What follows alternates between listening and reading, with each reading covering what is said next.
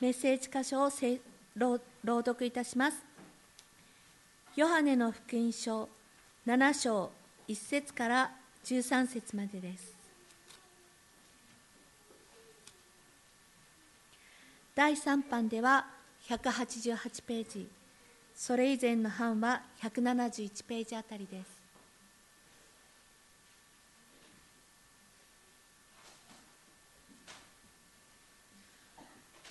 ヨハネの福音書7章1節から。その後イエスはガリラヤを巡っておられた。それはユダヤ人たちがイエスを殺そうとしていたのでユダヤを巡りたいとは思われなかったからである。さてカリオの祭りというユダヤ人の祝いが近づいていた。そこでイエスの兄弟たちはイエスに向かって言った。あなたの弟子たちもあなたがしている技を見ることができるようにここを去ってユダヤに行きなさい。自分から公の場に出たいと思いながら隠れたところでことを行うものはありません。あなたがこれらのことを行うなら自分を世に表しなさい。兄弟たちもイエスを信じていなかったのである。そこでイエスは彼らに言われた。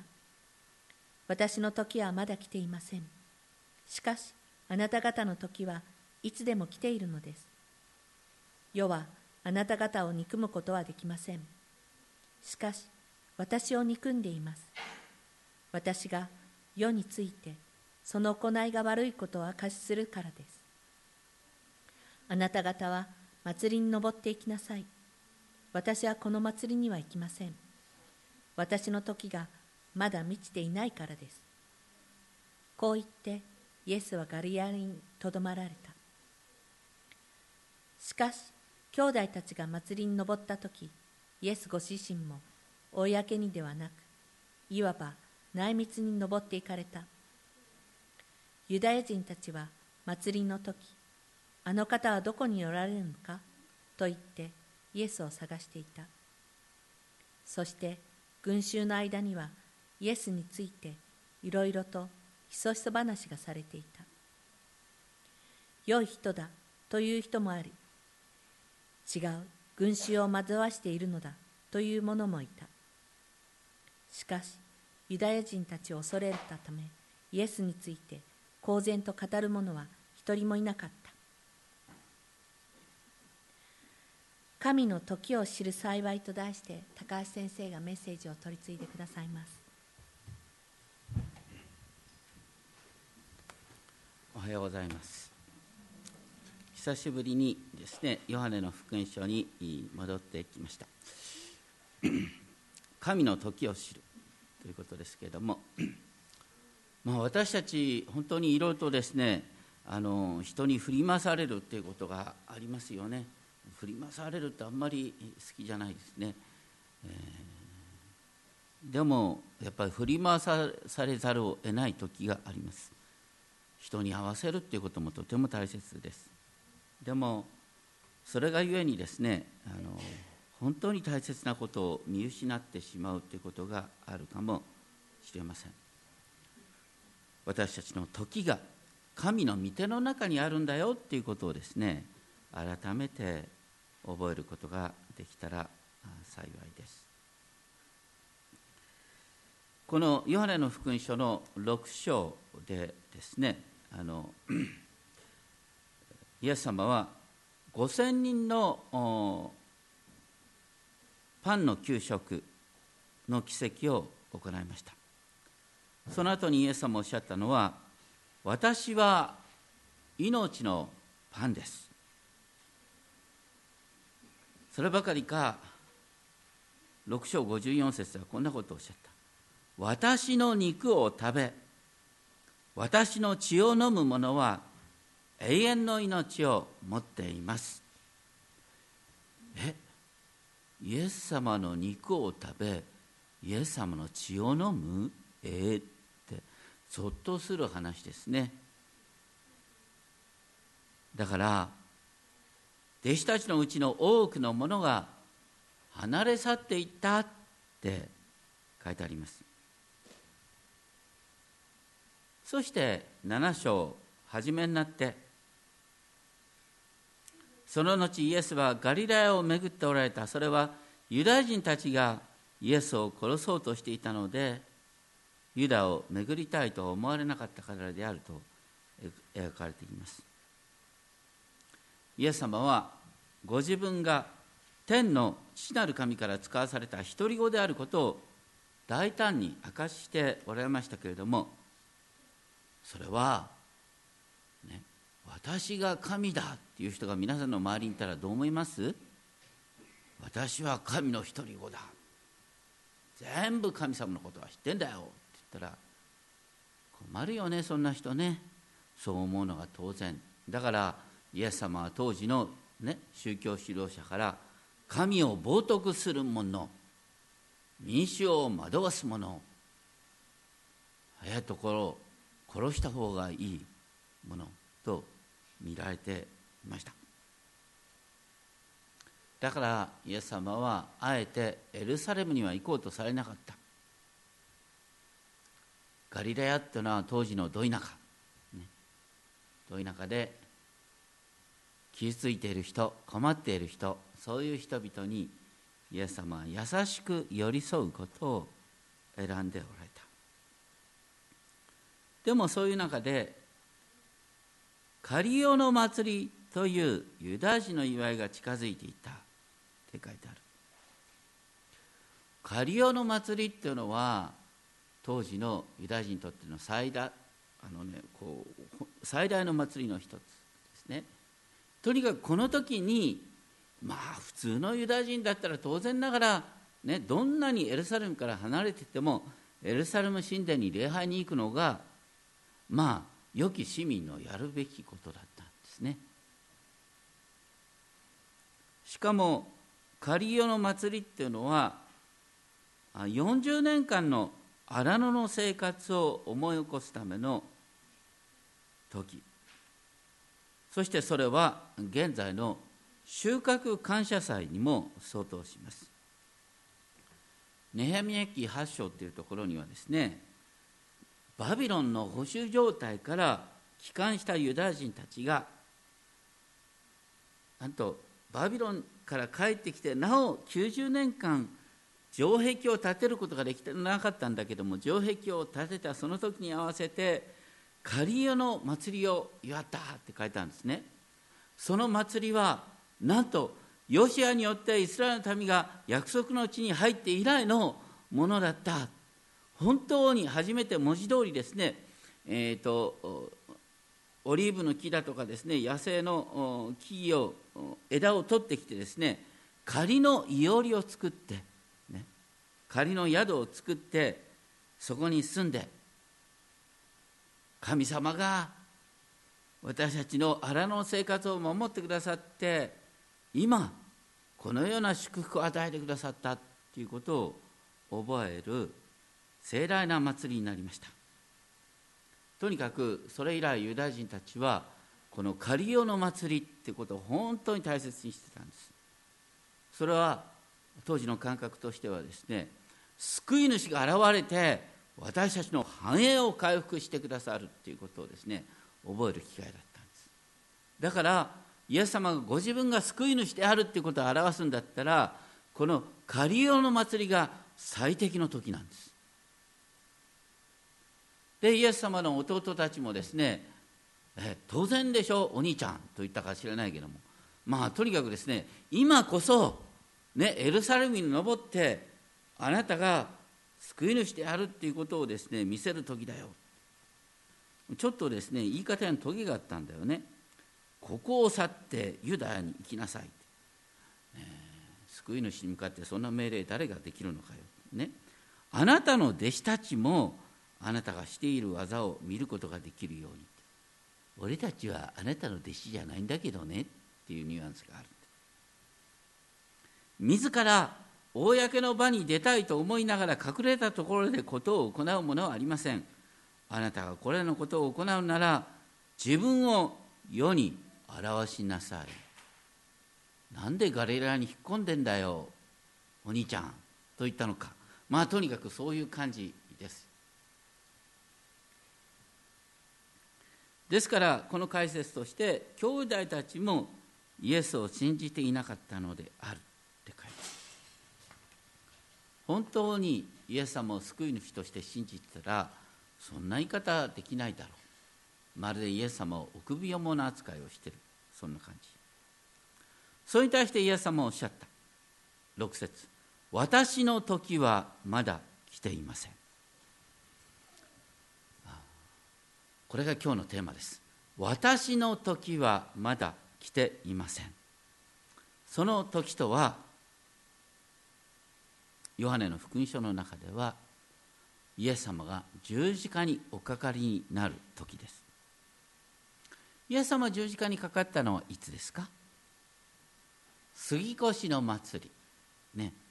ええまあ大体私たちこう法に近づいてるあの 水越の祭りっていうのはねイースターのちょっと前だよね、まあ、とにかく春の祭り。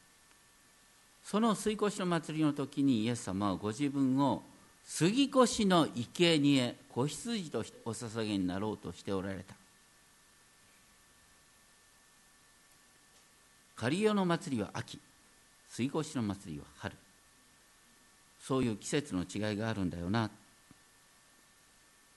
という面があります。それと同時に私の時はまだ来ていない。私はなおしばらく神の国の福音を述べ伝えるんだ。まだ私は神の御子としてエルサレムに公に入場する時ではない。また十字架にかかる時ではない。ということを言っておられる。一方で弟たちに言った。あなた方の時はいつでも来ている。若干皮肉を込めてるのかなと。思うあなた方の時はいつでも来ている。それは弟たちが何の障害もなくですね自由にエルサレムに登ることができる。世はあなた方を憎むことはできません。彼らがユダヤ人たちと衝突しない生き方をしているから。それに対して主はご自身のことに関して世は私を憎んでいますと言われました。それはイエス様が世に同情しないばかりか世の行いが悪いことを告発しておられたからです。そしてイエス様はお父さんたちに向かってこうおっしゃった。あなた方は祭りに登っていきなさい。しかし私はこの祭りには行きません。私の時がまだ満ちていないからです。こう言ってイエスはガリラヤにとどまられた。でも不思議に思っちゃうのはこの後見たらねすぐにイエス様はですねエルサレムに登っていくんだよね。だからこう行きませんって何なんだよ。なかなか難しいですがあえてですね言うとこのギリシャ語っていうのはですね、えー、話者の視点から言う現在進行的な進行形的なニュアンスがあるってね、まあ、だから今この時にお前たちとは一緒には行かないよってね今この時には行かないよっていう感じなんですね。後で行くっていうニュアンスを含めた表現じゃないかなっていうんですがとにかくですねイエス様は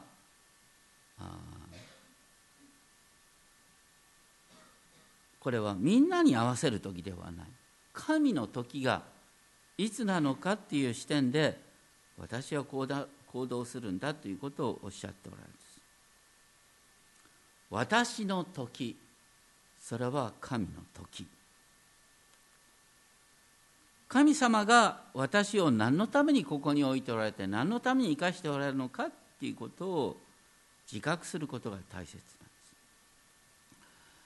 まあ日本人っていうのは本当に小さい時からですねみんなに合わせるっていうことの訓練を受けてます。みんなに合わせる。みんなの予定に合わせて。もうちょっとどうして柔軟になれないの？どうして場の空気を読めないの？なんていうね？そういうふうにプレッシャーを受けながら生きている。しかし聖書の教えの中心はこの世と調子を合わせてはならない。神の時が何なのかっていうことを考えなさい。っていうことの方が多いですね。時って言った時にですね神の視点から見る時それは伝道者の書3章では天の時、ね、天の時っていうかですね。主役で恐縮ですけれども全てには季節があり天の下の全ての営みには時があると言ってその後で伝道者の書3章ではですね、えーと、14行にわたって時が書いてあるんですがこれは7つの大枠によって人生全体を包括する神の時、ね、二対の対比でですねとにかく人生っていうのはいろんな時があるんだよねっていうこと生まれるのに時があり死ぬのに時がある。植えるのに時があり植えたものを抜くのに時がある。から始まって引き裂くのに時があり縫い合わせるのに時がある。黙るのに時があり話すのに時がある。最後には愛するのに時があり憎むのに時がある。戦うのに時があり平和になるのに時がある、ね。ま、私たちはいつでも平和を目指さなきゃ先ね仲直りしましょうってありましたけどもね。時に戦わなきゃいけない時だったんだよね。戦うの時があるんだ。よ愛するの時があるんだって。あの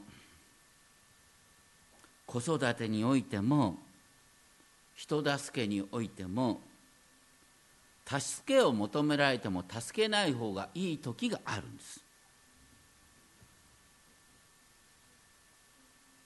依存させちゃいけない時がある。でもね私たちは基本的にいい人に見られたいっていう思いがとっても強いんです。どうですか皆さん？僕もそうです。いい人に見られたいよやっぱり。ああ高橋先生は素晴らしいねなんて。言われるとやっぱり嬉しいよな。でも神様に従うっていうのはそういうそれは本当にサタンの誘惑である場合があるんだ。何と言おうともここは厳しくとかね。ここで助けちゃダメなんだよ。見守ろうよ。まあよくお母さんがやりすぎちゃうってことがありますよね。子供の宿題手伝って。ろくなことはない。いいお母さんでありたい。本当に神の時を知らない人は本当の意味で人を真に生かすことができなくなる。イエス様はここで私の時がまだ満ちていないからですとおっしゃった。私たちもいつでもどこでもじっくりとですね神の視点から神が私に何を望んでおられるのかな？神の時が満ちるということを待つ必要があるかなと思います。それにしてもあの伝道者の書の3章11節の言葉と多くの人は暗唱してますね。神のなさることはすべて時にかなって美しい、ね。これはとっても美しい日本語なんです。でも僕は日本語力が貧しいのかどうもよう分かんなくなる時あるんだよね。例えばあなたのね大切な人が亡くなった時神のなさることはすべて時にかなって美しいんだよ。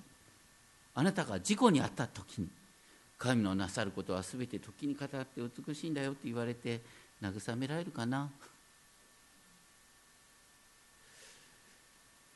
まあ、なかなかこれはね訳しにくい言葉なんですね。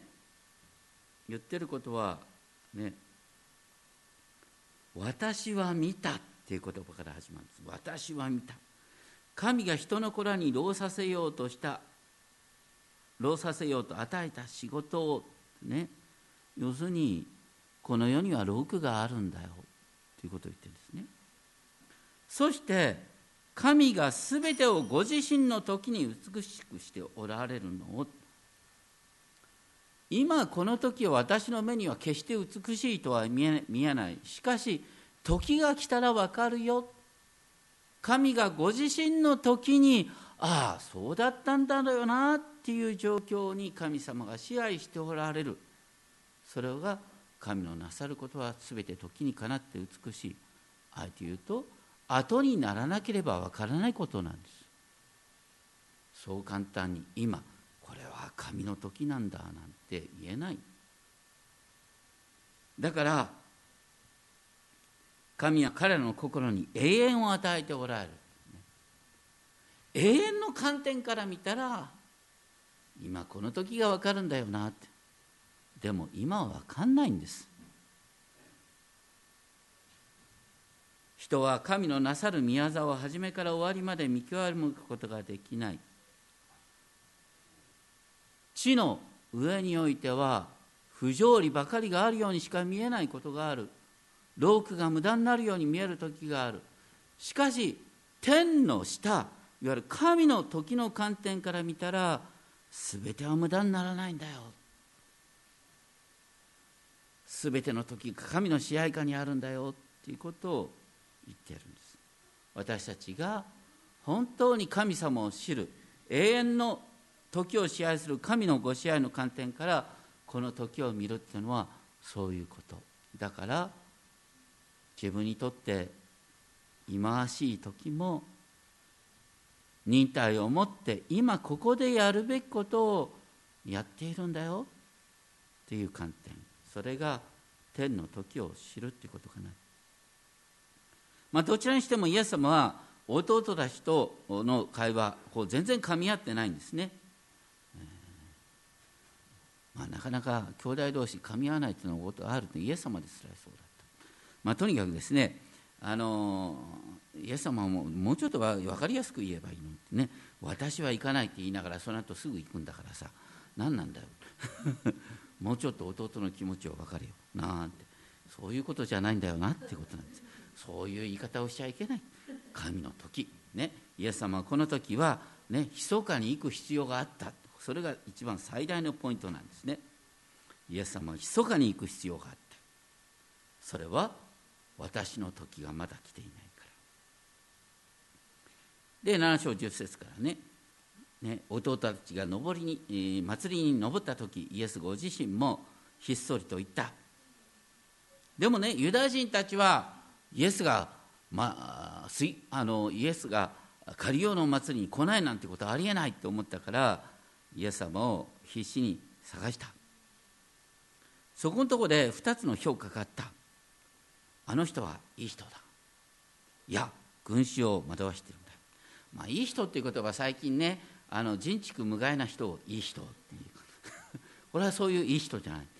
いい人っていうのは本当に正しい人善なる人、まあ、だからねいい人っていうのは善というふうに書いた方がいいかもしれない。とにかくイエス様は本当になさることは全て素晴らしいんだよっていうことを言う人といや群衆を先導してる人だっていう人の両方を言った。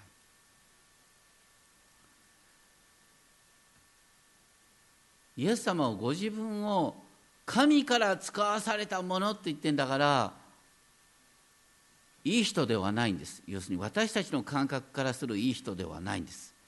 本当に神の御子なのかそれとも傲慢な人間なのかどっちかな。いわゆる私たちの感覚でいういい人ではありえないんです。しかも当時の感覚として救い主が来たらローマ帝国への独立運動を導くっていうのが当時の感覚なんです。命がけでこの人が正しい方かどうかを判断しなければいけない。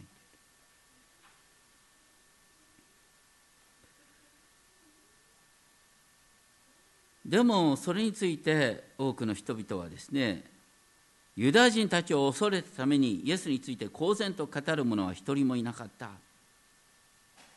立場をはっきりすると危ないな。っていう感じだった。そういうような中で14節。しかし祭りもすでに中頃になった時イエスは宮に登って教え始められた。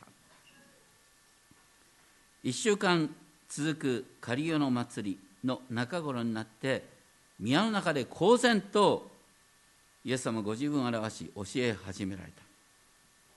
それに対する反応がこの人は正規に学んだことがないのにこの人はどうして学問があるのか正規に学ぶっていうよりはここで言ってることはどうしてあの人は御言葉を知っているんだろう？どうして御言葉を次から次と口に出せるんだろうっていう感じだったと思います。当時はねあのみんながこうやって聖書を持ってるなんてことはありえないんだよ。とにかくね聖書を読みたいと思ったらあのシナゴーグに行くしかない、ね、だからイエス様だって家にね聖書を持ってなかったんじゃないかなと思う。そういう中でなんでこう御言葉をちゃんと暗唱できてんだろうねとこうそれが不思議だった。でしかもね当時聖書教育を受けるっていうとちゃんとね誰々先生というラビを選ばなきゃいけない。パウロはガマリエルのもとで訓練を受けたんだなんて一生懸命書いてるところありますよね、まあ、それが普通の、ね、聖書教師になる道なんです。ところがイエス様ね私は人から習ったんじゃなくて神から習ったんだって言ってたのね神から習ったの大体危ない人だよねそういう人ね。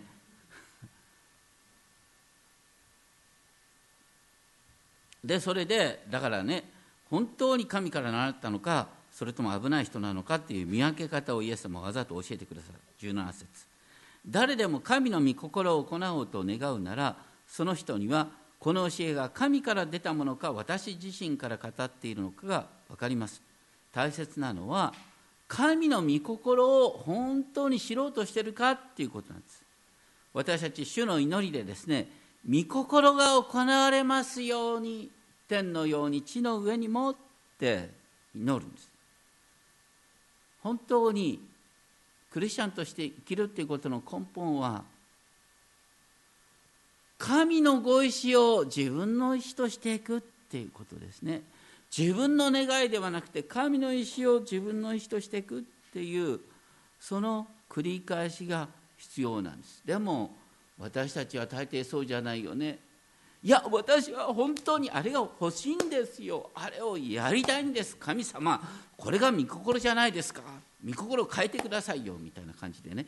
とにかくあのおねだりする。まあおねだりも悪くはないんですけれども大切なのは根本は神様が何を願っておられるかっていうことをまず考えてそれに自分を合わせていくっていうことが本来の在り方なのになんか知らないうちにあの人はちょっと自分を出しすぎてるよななんていうのがあります。で自分を出しすぎること人の第二の特徴は18節に書いてありますけれども自分から語るもの。こう自分から語るっていうのはね求められてもいないのに教えたがる人っているでしょ結構。皆さん。自分まあ大体こう言っちゃ人のこと言えないですけどね。牧師やってる人大体危ないねこれね。本当に求められてもないのにとうとうとなんか話し出すっていうね。教えたがりってのは大体危ないですよ。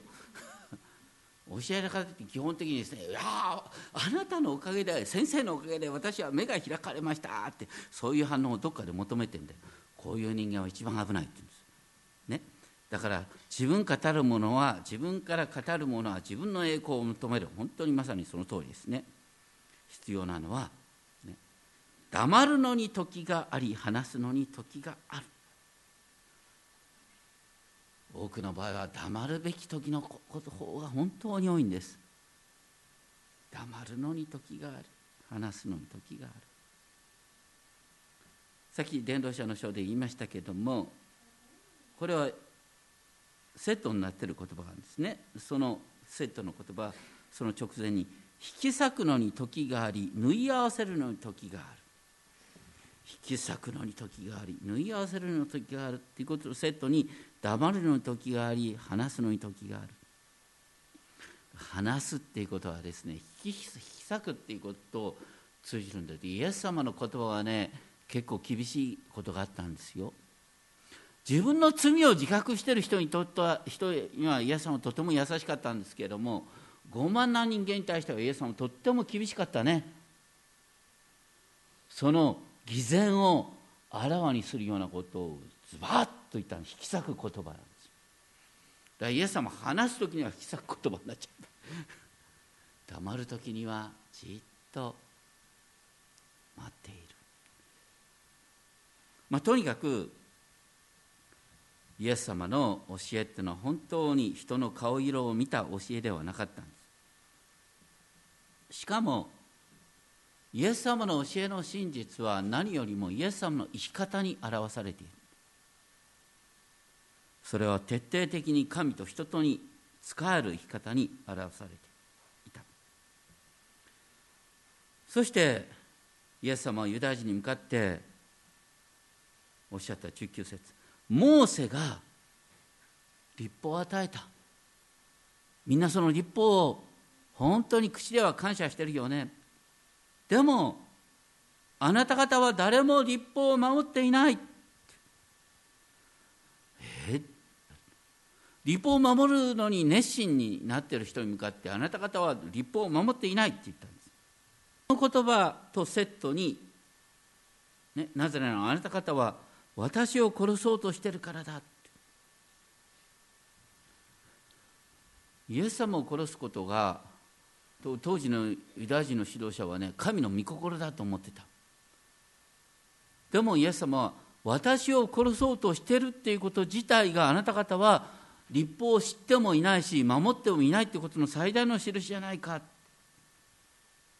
それはに単に殺してはならないっていうことっていう以前に神が救い主をどういう思いで使わそうとしてるかっていうその神の身思いを知ろうとしてないっていうことなんです。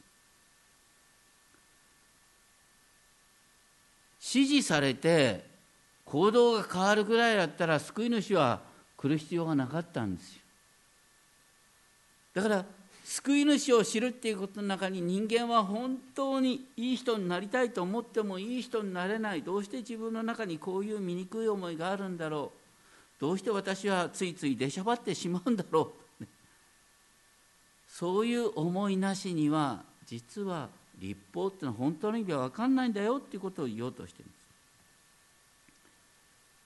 私たちはついついねあの何が最も立法にかなうことなのかっていうことを忘れてしまいます。立法にかなうことそれはヨハネの福音書6章の29節にありましたけれども神が使わしたものを信じることそれが神の技なんです。あの皆さんの周りに本当になんでこんな人がいるんだろうなっていう人がいるかもしれません。やることなすことルール違反。でもそういう人でもイエス様を信じてイエス様を心に招き入れたらそういう人でも変わるんです。そういう人に大切なのは、ね、手取り足取りこうしたらいいああしたらいいっていう話じゃなくしてその人がイエス様を信じ受け入れることなんです。イエス様を信じることによって私たちはいい人になるんであって、ね、だから何より大切なのは神が使わした方を信じるそれが全ての良い行いの始まりなんです。私たちはその前に表面的な善悪を図ってしまう。でもイエス様の言葉を聞いた人々はその意味がわからない。イエス様に向かってあなたは悪霊に疲れている。と言った。いやそうじゃないんだ。イエス様はおっしゃった。何が問題か。私は一つの技をしました。それであなた方は皆驚いています。この一つの技っていうのは何を指すかっていうとヨハネの福音書5章なんですね。特にですね、えーと、イエス様は38年もの間ベテスダの池のほとりで伏せっていた人を安息日に癒した。この興味深いのはね皆さん当時の感覚として安息日は医療行為さえ行わない行ってはいけない、まあ、緊急事態だったらね呼吸困難だとか言うんだったらまあ別だけども38年間ずっと伏せってた人なんでわざわざ安息日選んで癒すんだよって。もうちょっと賢く振る舞えよって。ね。イエス様に言いたい人がいても当然ですわ。でもイエス様あえて安息日を選んで人々の、ね、誤解偏見反発を招くために安息日を選んで、ね、明日癒せばいいのに安息日に癒したんですよ。どうしてですか？それは人々の安息日の観念を変えるためです。安息日は喜びの日なんだよ。安息日は決して安息日パトロールが回ってですね誰が安息日違反をしてないかなんていうことをですねビクビクとね歩くにもああ2キロ以上歩いちゃいけないよななんて一生懸命計算しながらそれが安息日じゃなくて 死を喜ぶ日じゃないか。っていうことをイエス様は徹底的にアピールしようとしたんです。でもそれはまさに人から異端者扱いされる。誰も分かってくれない。あらゆる常識に反した。でもイエス様おっしゃった。ちょっと考えてごらんなさいよ、ね、モーセはあなた方に、ね、割礼を与えた。でも安息日にも割礼を施してるでしょう。これどういうことかというと安息日。ごめんなさい。割礼はねこの創世紀の17章12節。これアブラハムに神様が割礼の命令を与えた。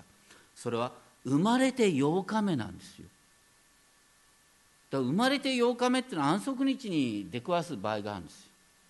でそれを9日目にすればいいんですけどもでもアブラハムに生まれて8日目って言ったからやっぱり8日目なんだ。それは安息日だってもう割礼を施すんだって彼ら考えた。じゃあ、ね、安息日のとその生まれて8日目の割礼どっちを優先しますかと。どっちが、ね、大切なのかと。でその時にどう判断するかというとね安息日規定を明確に言ったのはモーセだと、ね。えー、割礼の命令はアブラハムだと。アブラハムのが先だからだから割礼の方が優先するんだっていうふうに彼らは考えた、まあ、その順番の考え方はいいですよならば神様はどういう意味で割礼を与えたんだよっていうことを考えなきゃいけないんです。割礼を与えるってことはどういうことかというと神様はイスラエルの民を特別に愛しておられる。何のためかっていうとイスラエルを通して神様がご自身のことを世界に知らせる。イスラエルを伝道者として選んだっていうことなんです。イスラエルの民を伝道者として神様を選んだその印として割礼を与えたのに彼らはいや俺たちは選ばれた民なんだ。あいつらとは違うんだよね。とっても愛されてるの。彼らダメまだ。そういう感覚っていうのは違うでしょ？っていうことだからそれが本当に原点の原点に立ち返ろうよ神様どういう意味でイスラエルの民を選んだのかどういう意味で安息日の規定を与えたのかっていうこと。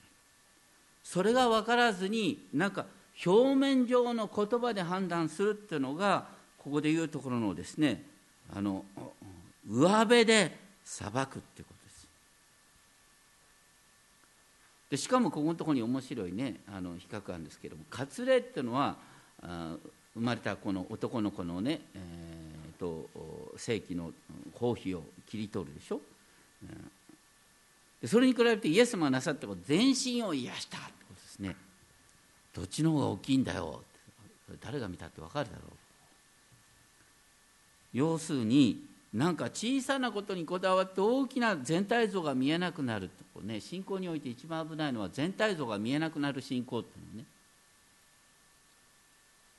いろいろと細々なことを知ってんですね子供もよくあるようですけどなんかね CS って話してると「いやその話聞いたその話聞いたその話聞いた」でも全体のストーリーが何も分かってないごめんなさい。そういうことがたまにあるんです。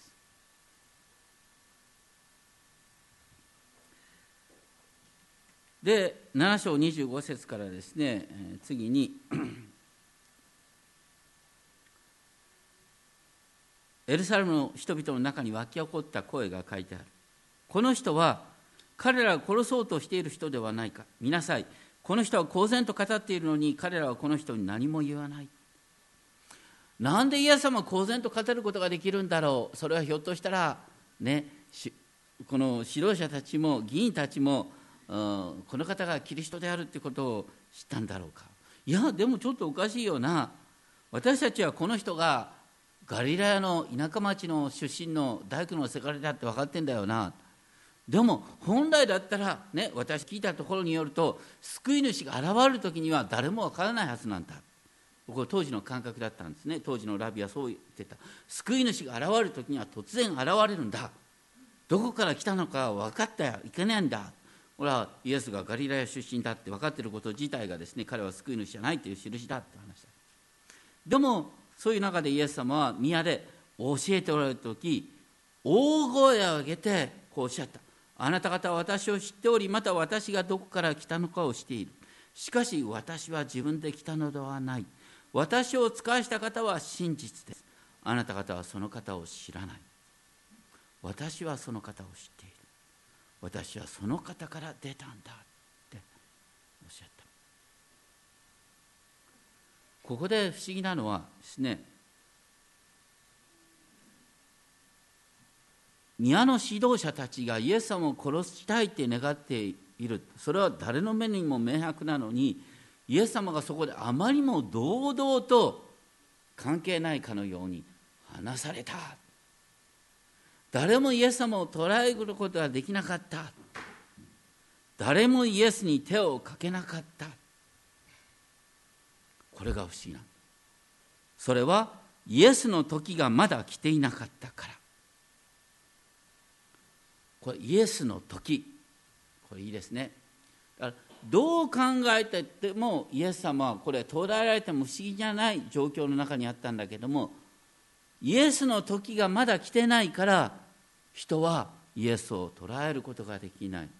これは私たちの全ての時が神様のご支配下にあるってことですね。私たちが普通で言ったら死んでも不思議はないだけど生かされている。それは神様生きよと命じておられるから。死ぬ時には神様が死んでもいいよっていう時なんです病気になるから死ぬっていうわけじゃないんです。神様が死んでもいいよっていう時になって死ぬんですよ。全てが神の時の中にある。だからイエス様がねどう考えたってイエス様は捉えられて不思議じゃないのにイエスの時はまだ来てないからといってイエス様は捉えられてない。でそれを見た人々はああこの方は神の時の中を生きているんだな。誰のことも恐れてない。それと同時に神様はこの方をちゃんと守っているんだなっていうことが人々の目に明らかになった。それで多くの人々がイエス様を信じたって話。今日の話は一番最初は、ね、イエス様の言葉につまずいて多くの人がイエス様から離れ去っていった。で最後は、ね、イエス様のその堂々とした様。そしてイエス様が神によって守られてるなっていうことが分かった時に多くの人々がイエス様を信じるようになったってことです。だから私たちが本当に神様を証しするって言った時にね人の気に入ったような行動じゃなくしてねそうじゃなくて人が何と言おうとも私はこうするんです。でそういう状況神様は守っておられるなっていうことが見える時に人々の目があなたではなくあなたを守っておられる神様に向かうんだよっていうこと。私の時は神の御手の中にある。私は恐れない。人間が私に対して何をできようか。ヘブル13章6節にありますけれども主は私の助けです。私は恐れません。人間が私に対して何ができようか。ね。人は私を傷つけることができない。人が神が許した時にのみ人は私を傷つけることができるんだ。だから私はいつでもどこでも目の前に主を置くんだ。今日一番最初に読んだ詩編31編14節にある「主よ私はあなたに信頼しています。私は告白します。あなたこそ私の神です。私の時は御手の中にあります。私たちの時は御手の中にあるんだ。ということです。ちょっとあのパワーポイントを映していただきたいんですけれどもですねあの今から歌いたい賛美歌「見て」の中でちょっと英語の歌詞ですね。後で歌いたいんですが映ってますかね。英語の歌詞で。えっと「In his time in his time he makes all things beautiful in his time」主の時に主の時に主はご自身の時に全てを美しくしてくださる。ね。自分にとっては美しく思えないでも主の時に主は全てを美しくしてくださるだから Lord please show me every day as your teaching me your way 主よ日々あなたにの道を私に教えながら that you do just what you say in your time あなたが言われたことをご自身の時に実現してくださるということを示してください In your time, in your time. You make all things beautiful in your time. 主よあなたはあなたの時に全てのことを美しくしてくださる。私の時に美しいって見えないかもしれないけど神の時に美しくなるんだ。だから Lord, my life to you I bring だから私の命をあなたのもとに携えてきます。だから May each song I have to sing 私が歌う歌がすべて Be to you a lovely thing in your time あなたにとって麗しい歌歌となりますように。あなたの自分の時じゃなくて神の時を生きるんだよっていうそういう中で全てが感謝に変わるんだよっていうことを共に覚えたいと思います。えーと、最初に日本語でその後で英語で歌いたいと思います。ではお願いします。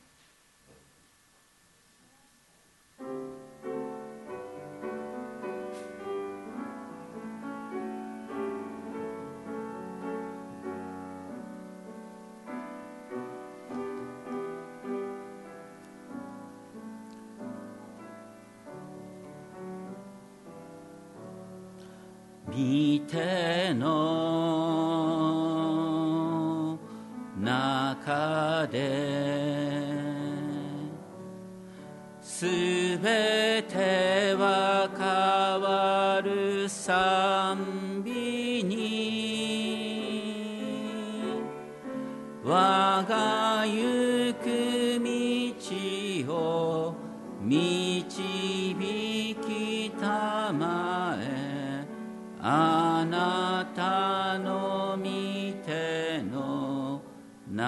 中で見ての中ですべては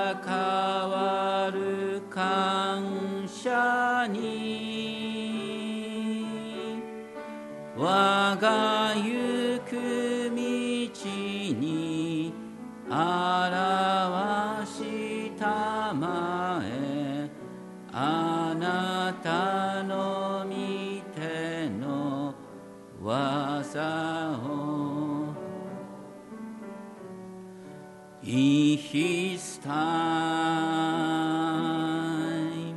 in his time, he makes all things beautiful in his time. Lord, please show me every day as teaching your way that you do just what you say in your time.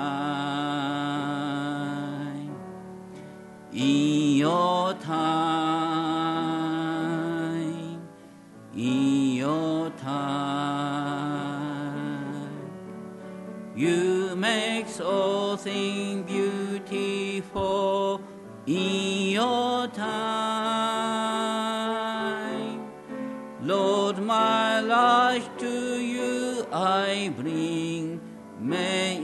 song I have to sing.